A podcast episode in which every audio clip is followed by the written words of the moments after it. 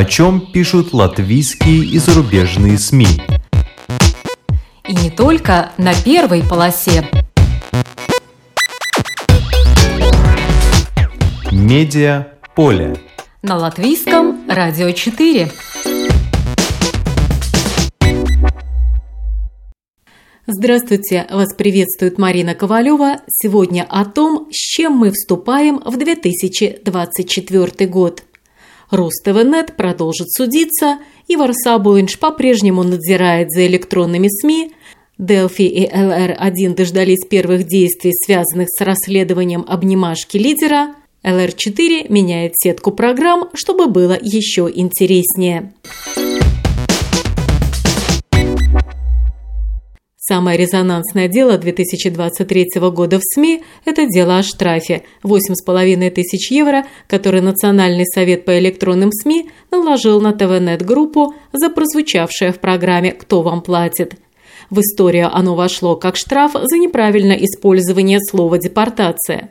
Сам глава НПЛП Ивар Сабулинш в интервью НРА сказал, что это дезинформация и штраф наложен не за это, а за, цитирую Абулинша, за грубое нарушение закона, которое определяет, что информацию надо подавать с подобающей точностью и нейтральностью. Конец цитаты.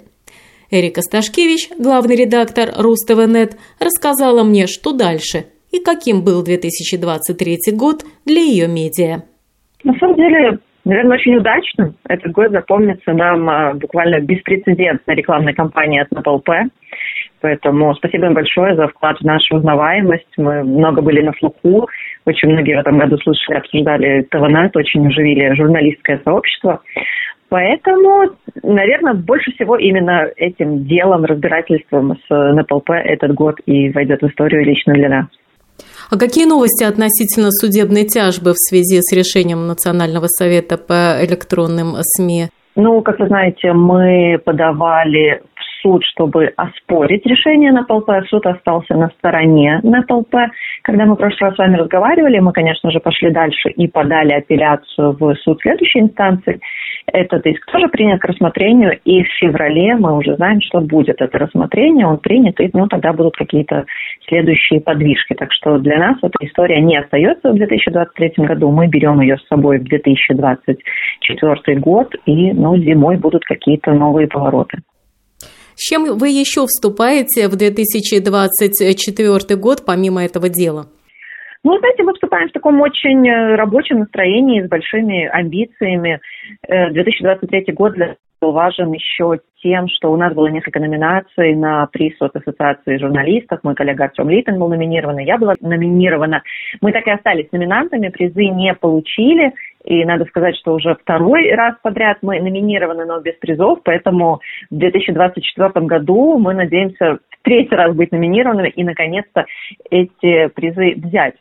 2023 э, год был здоровским тем, что мы запустили классный очень проект документальных фильмов «Мы здесь», сделали интересную, веселую передачу для молодого поколения «Латвия для веселых». Мы приучили читателей к рубрике «Липину интересно». Мы продолжили с Вадимом Родионовым вести «Кто вам платит» конце года к нам присоединилась э, опытная коллега в деловой журналистике Наталья Васильева. Поэтому мы в рабочем настроении, мы амбициозны, и в 2024 году мы точно хотим еще больше о себе заявить и забрать себе свое. Как-то так. И что бы вы хотели пожелать э, читателям в 2024 году? Читателям в 2024 году, знаете, критично воспринимайте информацию, провести какую-то некую информационную гигиену, выбирать те источники информации, которые их не подводили, которым можно доверять, которые не играют на эмоциях, а сообщают то, что по-настоящему важно. А еще, конечно же, банально здоровье, любви, тепла в доме, ценить своих близких и побольше уделять им внимание. Борец за информационную гигиену Иверс Аболинш сохранил свой пост главы НПЛП – хотя дело РусТВНет так взволновало медиамир, что в комиссию Сейма было подано письмо с требованием о распуске нынешнего состава НПЛП. Но политики так и не дали ему ход. Почему? В этом разобрались наши коллеги из телевизионной программы «Сегодня вечером» на РусЛСМ. Послушаем их сюжет от 15 декабря. Действия Совета по электронным СМИ противоречат интересам общества, в том числе и независимых СМИ. Совет необоснованно вмешивается в содержание, накладывает несоразмерные ограничения на деятельность СМИ, подрывая их независимость. С таким обоснованием ровно полгода назад в СМИ обратились семь неправительственных организаций и потребовали распустить Совет. Тогда коалиционные политики решили не давать ход этому заявлению, но за это время сменилась правящая коалиция. Сергей Герасимов решил выяснить, а что теперь с претензиями к Совету. Одна из организаций, которые полгода назад потребовали у Сейма отставки Совета по электронным СМИ – Балтийский центр развития СМИ. Тут говорили, что Совет постоянно пытается ограничить право журналистов на свободу слова. Продолжит Гунта Слуга, руководитель Балтийского центра развития СМИ. Э, Последней каплей стало дело против портала ТВНет, когда портал был оштрафован после передачи, в которой использовалось слово «депортация». Это слово в интервью им употребил депутат Сейма. Также способ, как Совет принимал решения в деле о телеканале ТВ Рейн и общее желание Совета вмешиваться в работы СМИ больше, чем это было необходимо. В самом Совете по электронным СМИ заявление в Сейм тогда назвали цитата, «полным недостоверных и абсурдных утверждений и упреков», отмечая, что Совет никогда не действовал вне своих полномочий. Продолжает Гунта Слуга. Конечно, в стране поменялась политическая ситуация. И, с одной стороны, мы заняли выжидательную позицию, чтобы понять позицию Министерства культуры и комиссии Сейма по правам человека. В Сейме же, прежде чем принимать какие-либо решения, тогда призвали дождаться результатов судебных разбирательств. Ведь и ТВНет, и телеканал «Дождь» оспорили решение Совета в суде. Сейчас, спустя шесть месяцев, по каждому из дел уже есть решение как минимум одной инстанции, и оба в пользу НЭПЛ. И уже новая коалиция пока не собирается возвращаться к вопросу о распуске Совета. Продолжит Эдмундс Юревец, член комиссии Сейма по правам человека – от нового единства.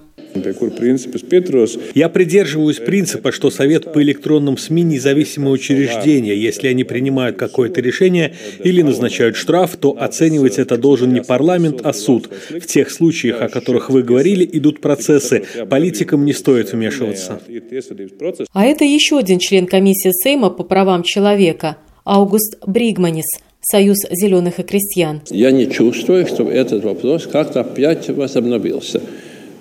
Сейчас считать, было это правильно или неправильно, я, честно говоря, у меня нет вопросов. Как лично вы оцениваете работу Неблов, ну вот за эти, например, 6 месяцев с того момента?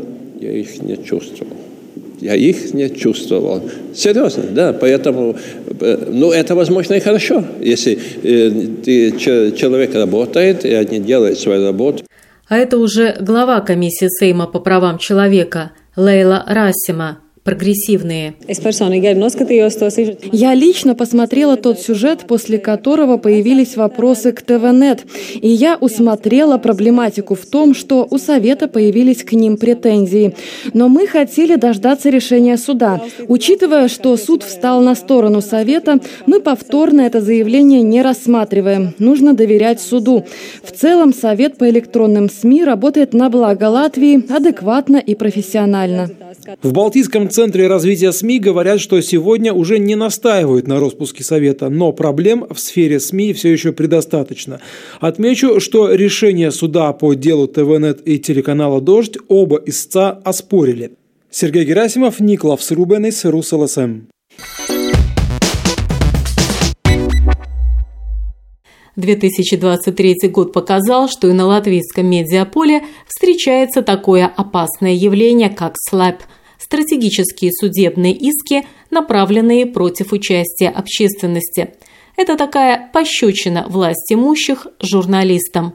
Анда Рожукална, член Совета по медиаэтике и обмудсмен общественных СМИ, на одной из конференций Совета ответила утвердительно на вопрос, становится ли СЛЭП проблемой для Латвии. Давайте послушаем. Es teiktu jā, jo mēs zinām, diezgan uh, nozīmīgas tiesas prāvas, gan saistītas ar TVNet. Я сказала бы да, так как мы знаем довольно значимые судебные процессы, связанные с ТВНет, исторический недавний опыт журнала ИР, недавний опыт пульмонолога профессора Крама, который высказался о вредности нового типа электронных сигарет. В рамках международного опроса совместно с университетом Страдания мы опросили 486 латвийских журналистов из всех сегментов медиа, которые работают во всех регионах и в разных медиа. Каждый пятый ответил, что он во время своей карьеры сталкивался с направленными против него правовыми действиями. В региональных медиах это чуть реже, но в национальных, особенно в общественно-политических и у журналистов-расследователей, это чаще.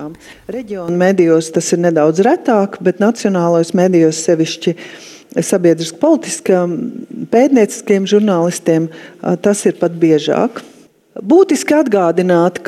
Надо отметить, что мы обсуждаем эту тему не однобоко. Мы говорим не только о том, как это используется против медиа, так как ответственность медиа и профессиональная журналистика очень важны. Вопрос в том, каким образом она может развиваться. Поэтому важно понять, что проблема СЛЭП – это стратегические судебные иски, направленные против участия общественности, связано с дилеммой, какие есть возможности защищать свои интересы, свои права в случае, возможно, безответственных действий медиа. И, конечно, очень существенным является вопрос свободы слова, свободы и медиа, и других вовлеченных сторон iesaistīto pušu um, tiesības. Ar ko slap ir slavens? Чем слэп знаменит или с чем он ассоциируется? Он ассоциируется с таким феноменом, что демократические институции, демократические инструменты используются для подрыва качества демократии, так как ограничение журналистов, их запугивание, означает, что качество журналистики а секундарные, возможно, качества демократии может снизиться. Sekundāri, iespējams, arī demokrātijas kvalitāte var pazemināties. Главные признаки СЛЭП Журналисты и медиаорганизации втягиваются в длительные судебные тяжбы, у которых нет и результата, то есть когда истец не добивается победы в этом судебном производстве. И такие дела отличаются тем, что изначально в них фигурируют очень большие суммы штрафов, требования очень высоких компенсаций. Это так называемый удерживающий эффект – запугать, добиться того, чтобы конкретные темы не затрагивались. Журналисты в исследовании говорят о появлении самоцензуры, что они отказываются продолжать интересоваться этой темой, если начинается судебный процесс. Замалчивают о процессе, так как неизвестно, как это скажется на процессе, если ты продолжишь об этом рассказывать. Ietekmēt procesa norisi, ja tu turpini par to. И еще один эффект, который сказывается на качестве журналистики, что журналисты, против которых часто обращаются в суд, или из-за работы которых часто обращаются в суд недовольные стороны на то место, где человек работает, такие журналисты становятся невыгодными своим же медиаорганизациям. Конечно, большая часть медиаорганизаций защищает своих журналистов, но также и устают от траты ресурсов и от того, что с этим, да, трудно справиться. И журналист остается один со своими темами и нередко один на один с этими судебными процессами, так как статистика показывает, что большая часть слэп-дел направлена именно против журналистов. Не всегда это медиапредприятия, но могут быть и оба варианта.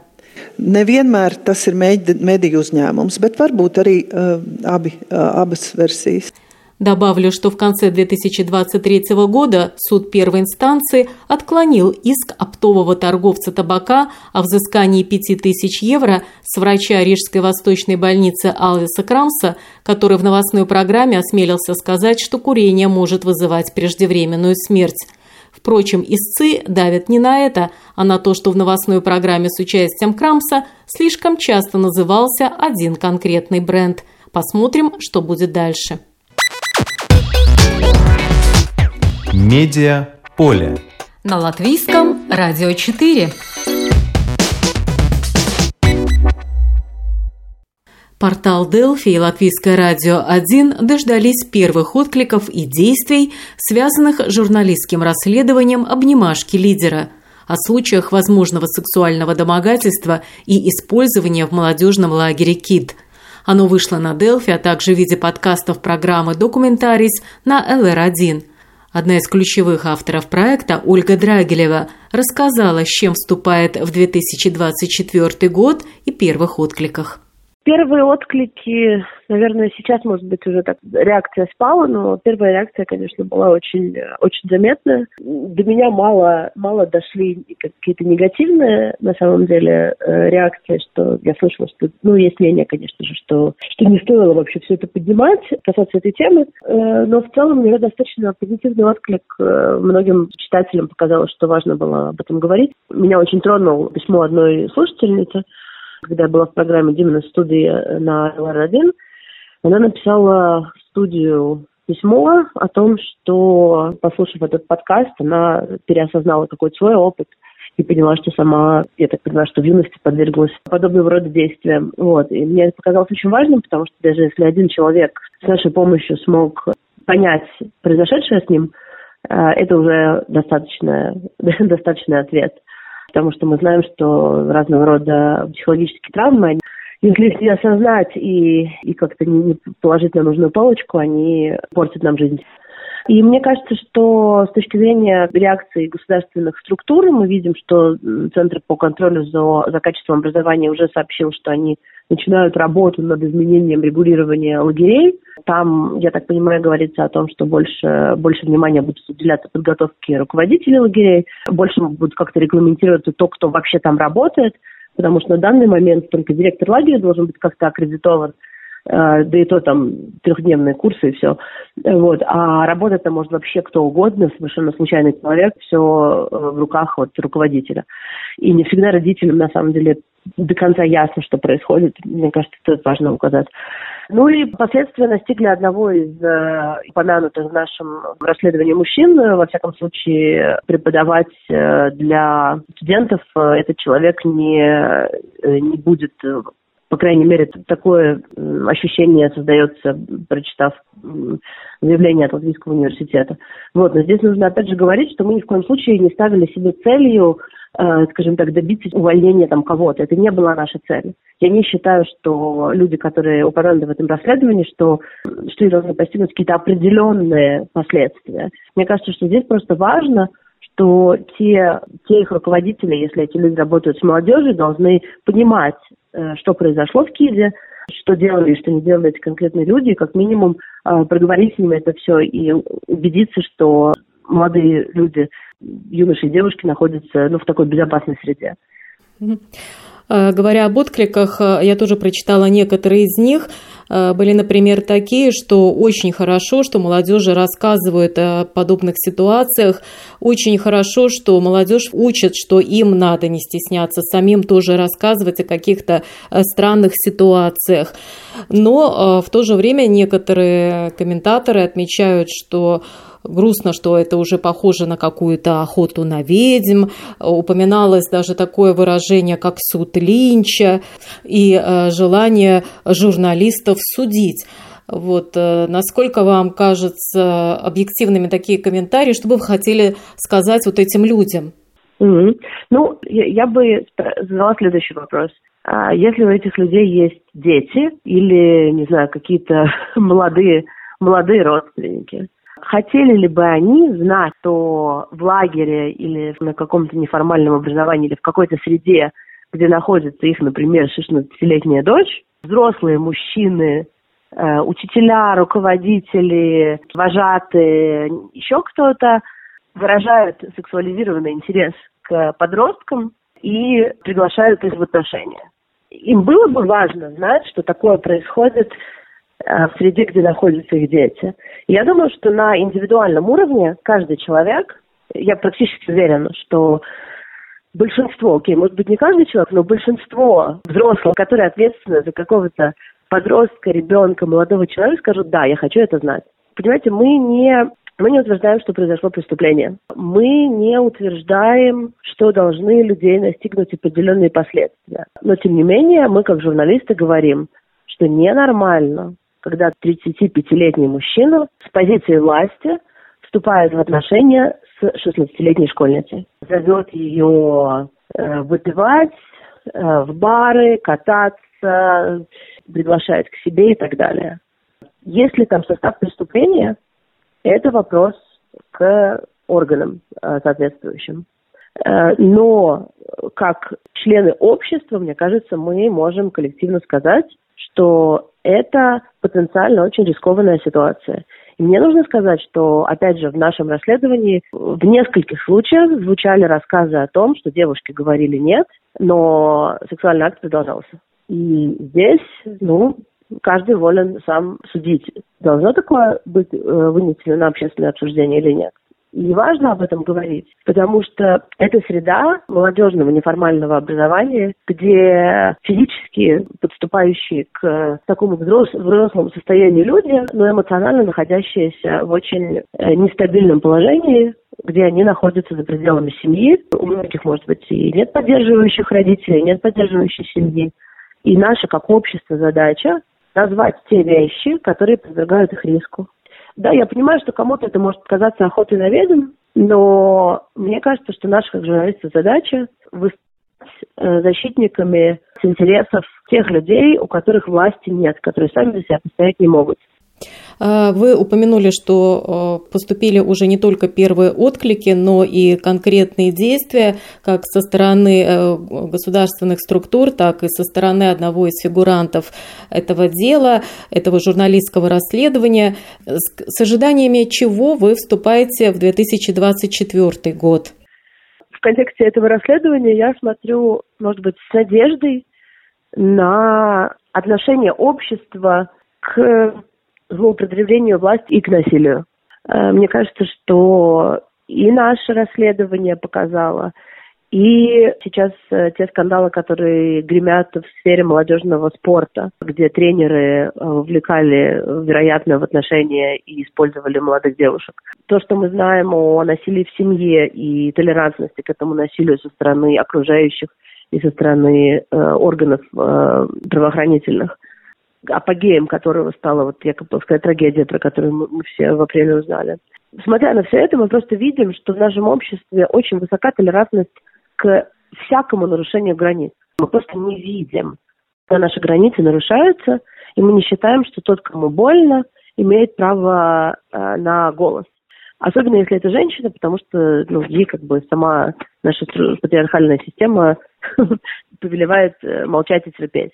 И я просто надеюсь, что в 2024 году мы хотя бы на полшажка будем ближе к тому, чтобы э, не терпеть эти вещи, к тому, чтобы о них говорить, и к тому, чтобы насилие называть насилием. И ваши э, профессиональные планы на 2024 год? Не знаю, не знаю. Э, я тут посмеялась немножко, потому что 2023 действительно был очень таким насыщенным годом в этом отношении. Э, профессиональные планы, но у нас будет э, выборы, у нас грядут в Европейский парламент. Там наверняка нужно будет работать, и планы уже есть, собственно, как, как помочь с критериями выбора для избирателей. Но я надеюсь просто, что как журналистка я смогу оправдать доверие аудитории своей, если снова нужно будет выступать с такой четкой позицией на стороне находящихся в уязвимом положении людей, я я надеюсь, что у меня будут силы и энергия продолжать это делать. Э, спасибо и желаю вам удачи. Латвийское радио 4 с января меняет сетку программ, чтобы было еще интереснее и полезнее. Главный редактор ЛР4 Анна Строй расскажет нам об изменениях, но первый вопрос к Ане – каким был год 2023 для Латвийского радио 4? А, год был трудным, очень трудным, э, и я бы сказала, что с последним листком календаря, в общем, наши трудности не заканчиваются, потому что на самом деле принципиального решения о том, будет ли закрытие общественных СМИ на русском языке в 2026 году или не будет, мы, в общем, пока не получили. Конечно, мы все надеемся на то, что рекомендации экспертов рабочей группы Министерства культуры по созданию новой медиаполитики будут учтены. А, в общем-то, все эксперты однозначно настроены против того, чтобы были названы какие-то конкретные сроки. Но, повторяю, еще нет самого документа, еще нет его обсуждения всеми. Поэтому я бы сказала, что для нас 23 пока не закончится. И, конечно, вот это испытание, которое на самом деле даже началось не в сентябре, когда была принята концепция по национальной безопасности, а еще в 2022 году с новой правительственной декларацией, где точно было сказано, что поддержки, никакой поддержки дополнительной, как это было сказано, э, русским СМИ не будет. Вот для меня, к сожалению, этот период вот такой как бы, ну, такой, такой вязкий, застывший, неопределенный период продолжается. Но я бы хотела обратить внимание еще на одну тему, которая, мне кажется, очень важная для твоей программы, для программы, посвященной журналистике, журналистам, их работе. И для меня этот 23-й год э, большая такая рана в сердце из-за двух войн, которые мы сегодня, слава богу, они от нас ну, далеко, но тем не менее очень близко. И я хочу сказать э, и об убитых журналистах. И это страшная цифра, которую я нашла на сайте Комитета защиты журналистов. 68 журналистов на 19 декабря этого года 68 журналистов погибли в войне Израиля и Палестины. Из них 61 палестинец, 4 израильтянина и 3 ливанских журналиста. Мне кажется, это совершенно дикие цифры, потому что даже если мы сравним с э, тем списком, который приводит эта же организация погибших в Украине за уже, можно сказать, почти два года конфликта, там эта цифра 17 человек. То есть мы видим, насколько наша профессия оказывается в зоне риска. Конечно, никому из нас, слава богу, кроме буквально там двум нашим, нескольким нашим коллегам, кто работает в Украине, ну, не довелось быть в горячих точках. Но знаешь, вот для меня эта тема очень и очень болезненная. И мне кажется, что Э, когда общество э, защищает э, журналистов, которых не случайно называют сторожевыми псами демократии. Это как бы одна история. Когда, например, солдаты стреляют в человека, даже видя на нем защитный жилет и каску, это показывает, что вот эти вот ценности, на которых мы пытались строить наше, наше общество, они становятся размытыми. И да, в нас не стреляют, слава богу, по крайней мере, пока, но, безусловно, журналисты и лично, и редакции становятся объектом определенного нападения. И мне кажется, мы не видели таких многочисленных попыток в Латвии ограничивать свободу слова, как это было в уходящем году. И для меня, например, точно так же а, вот история, например, с ТВНет, которая оштрафована, значит, за использование а, слова депортации и за то, что якобы они не соответствуют там высокомедийным там стандартам, для меня это все равно история нападения на журналистов, потому что я не хочу сказать, что мы не допускаем ошибок, я не хочу сказать, что э, все мы проходим какие-то определенные прививки и говорим то, что там от нас ожидает та или другая часть общества. Но все-таки журналист отличается от многочисленных не журналистов, блогеров, которых мы сейчас видим, или просто людей, которые пишут свои посты в социальных сетях, все-таки определенным градусом ответственности. И эта ответственность, она может быть только тогда, когда как бы мы, мы получаем и права, и обязанности. И если от нас ожидают только обязанностей, что вот мы, особенно мы, как представители общественных СМИ, будем то, что называть лояльным, вот я, мне только что получила письмо, например, о лояльности на целую страницу, о том, значит, что должен делать или не должен делать. Э, лояльный не латыш, вот для меня это ограничение моих прав. И поэтому вот мне очень хочется, чтобы в 2024 году вот на фоне всего того, что мы а, как и мировое журналистское сообщество, и латвийское журналистское сообщество пережили в 2023, чтобы все-таки эти перемены были не к худшему, а к лучшему. С чем Латвийское радио 4 вступает в 2024 год? Да, я открываю новую сетку. И э, хочу сразу сказать, что для, для меня в этой сетке э, появилось именно нового, и что для меня является ну, таким решением, которое тоже давно мы хотели принимать, мы его обсуждали и, и наконец, приняли. И я надеюсь, что это будет принято и нашей аудиторией. А, мы будем в 2 э, часа дня а, повторять нашу Домскую площадь, в основном ее последний час. Мне кажется, это очень хорошо и очень важно. Я сама, к сожалению, сова, и часто бывает, что даже я не успеваю послушать свою утреннюю программу, мне жалко.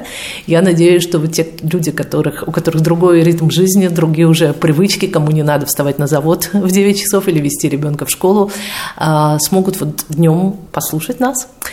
Да, это будет повтор, но тем не менее это будет повтор того же дня, и там, я уверена, будет много полезной свежей информации. И в Домской площади происходит еще одна очень важная э, перемена.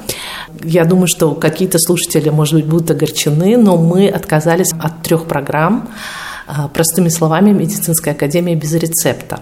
И мы отказались не просто потому, что мы их убрали из эфира, но мы решили, что как раз все те темы, которые поднимаются в этих программах, они интересны широкой аудитории. А все-таки пик нашей аудитории – это вот как раз Домская площадь и утром. И поэтому мы, э, наши ведущие, э, Яна э, Ермакова, Марина Талапина, Юлия Петрик, они переходят как бы в команду Домской площади, и вот эти свои материалы, самые разные, и, и о здоровье, и о потребительском рынке, и о жилищно-коммунальном хозяйстве, вот все то, что, в общем, людьми очень востребовано, оно попадет в другую, как бы сказать, категорию, в другую программу, где, я надеюсь, аудитория будет больше, и, соответственно, больше будет и польза от этих Эм, тем. Вот такие две перемены вокруг Домской площади, потому что это наш флагман, мы всячески, значит, ее хотели укреплять, и вот решили идти таким путем. А, из программ, которые э, в этом году появляются новые, я хотела бы отметить новую программу Яны Ермаковой. Она будет называться «Дело во мне». Это будет программа вместо двух наших эм, программ ее нового измерения и моего дела Алины Инковской. И идея этой программы будет, э, мы так ее определяем, ну как бы личный опыт трансформации. В основном трансформации профессиональной.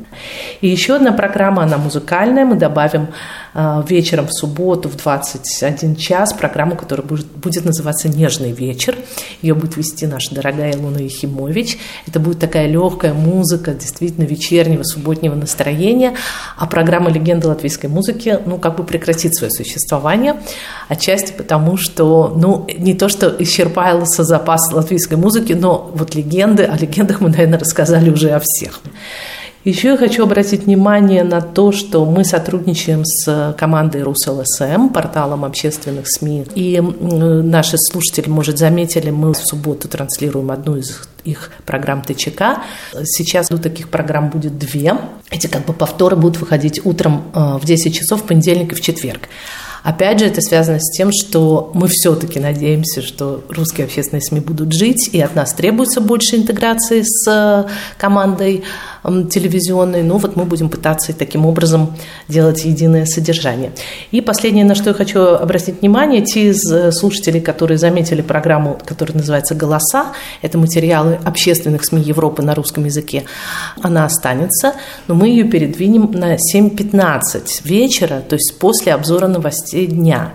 Мы будем тогда успевать ставить более свежие выпуски новостей вот этих общественных СМИ. Таким образом, я скажу так, что для нашего подхода 2024 года характерны три приоритета мы так определили. Это информационно-аналитическое вещание, которое, на мой взгляд, станет э, еще более актуальным э, с этими переменами. Это э, латвийская культура, о которой мы хотим говорить больше, и в нашей сетке останутся такие программы, как «Биография страны» Эдуарда Линича, «Культурный код Риты Болоцкой», которые полюбились нашим слушателям. И третье – это мы ищем возможность по-прежнему говорить больше об Украине, и мы получили дополнительное финансирование. Я надеюсь, что программа «Мы с Украины» станет тоже более, еще более интересной, сильной и разнообразной. И что вы хотите пожелать нашим слушателям в 2024 году? Я задумалась, потому что у меня нет радостного настроения от встречи этого года, я скажу честно. И мне не хотелось бы сейчас говорить, что все будет хорошо, счастье, здоровье. Хотя, конечно, очень хочется пожелать здоровья, счастья, Э, успехов, личной радости. Но я хочу пожелать нашим слушателям быть слушателями, потребителями профессиональной журналистики. Потому что той очень острой конкуренции с э, журналистикой, которая называется иногда гражданской журналистикой, э, я считаю, у нас есть преимущество И я хочу э, сказать вам, что оставайтесь с нами, будьте с нами, открывайте для себя заново ЛР4, другие профессиональные средства массовой информации. И э, будьте активными, как бы сказать, создателями этого содержания тоже. Мы всегда открыты. Пишите нам, обращайтесь к нам, слушайте нас, спорьте с нами. Но самое главное, не выключайте свои радиоприемники и не уходите из наших э, социальных платформ, где мы представлены и в YouTube, и в Фейсбуке. И я надеюсь, будем скоро и в Твиттере. Это была Анна Строй, главный редактор Латвийского радио 4. Я надеюсь, что все изменения пойдут на пользу вам, нашим слушателям. Желаю мира и созидания. Как известно, строить всегда труднее, чем ломать, но пусть все получится. Программу подготовила и провела Марина Ковалева. Спасибо за внимание. Медиа поле. На латвийском радио 4.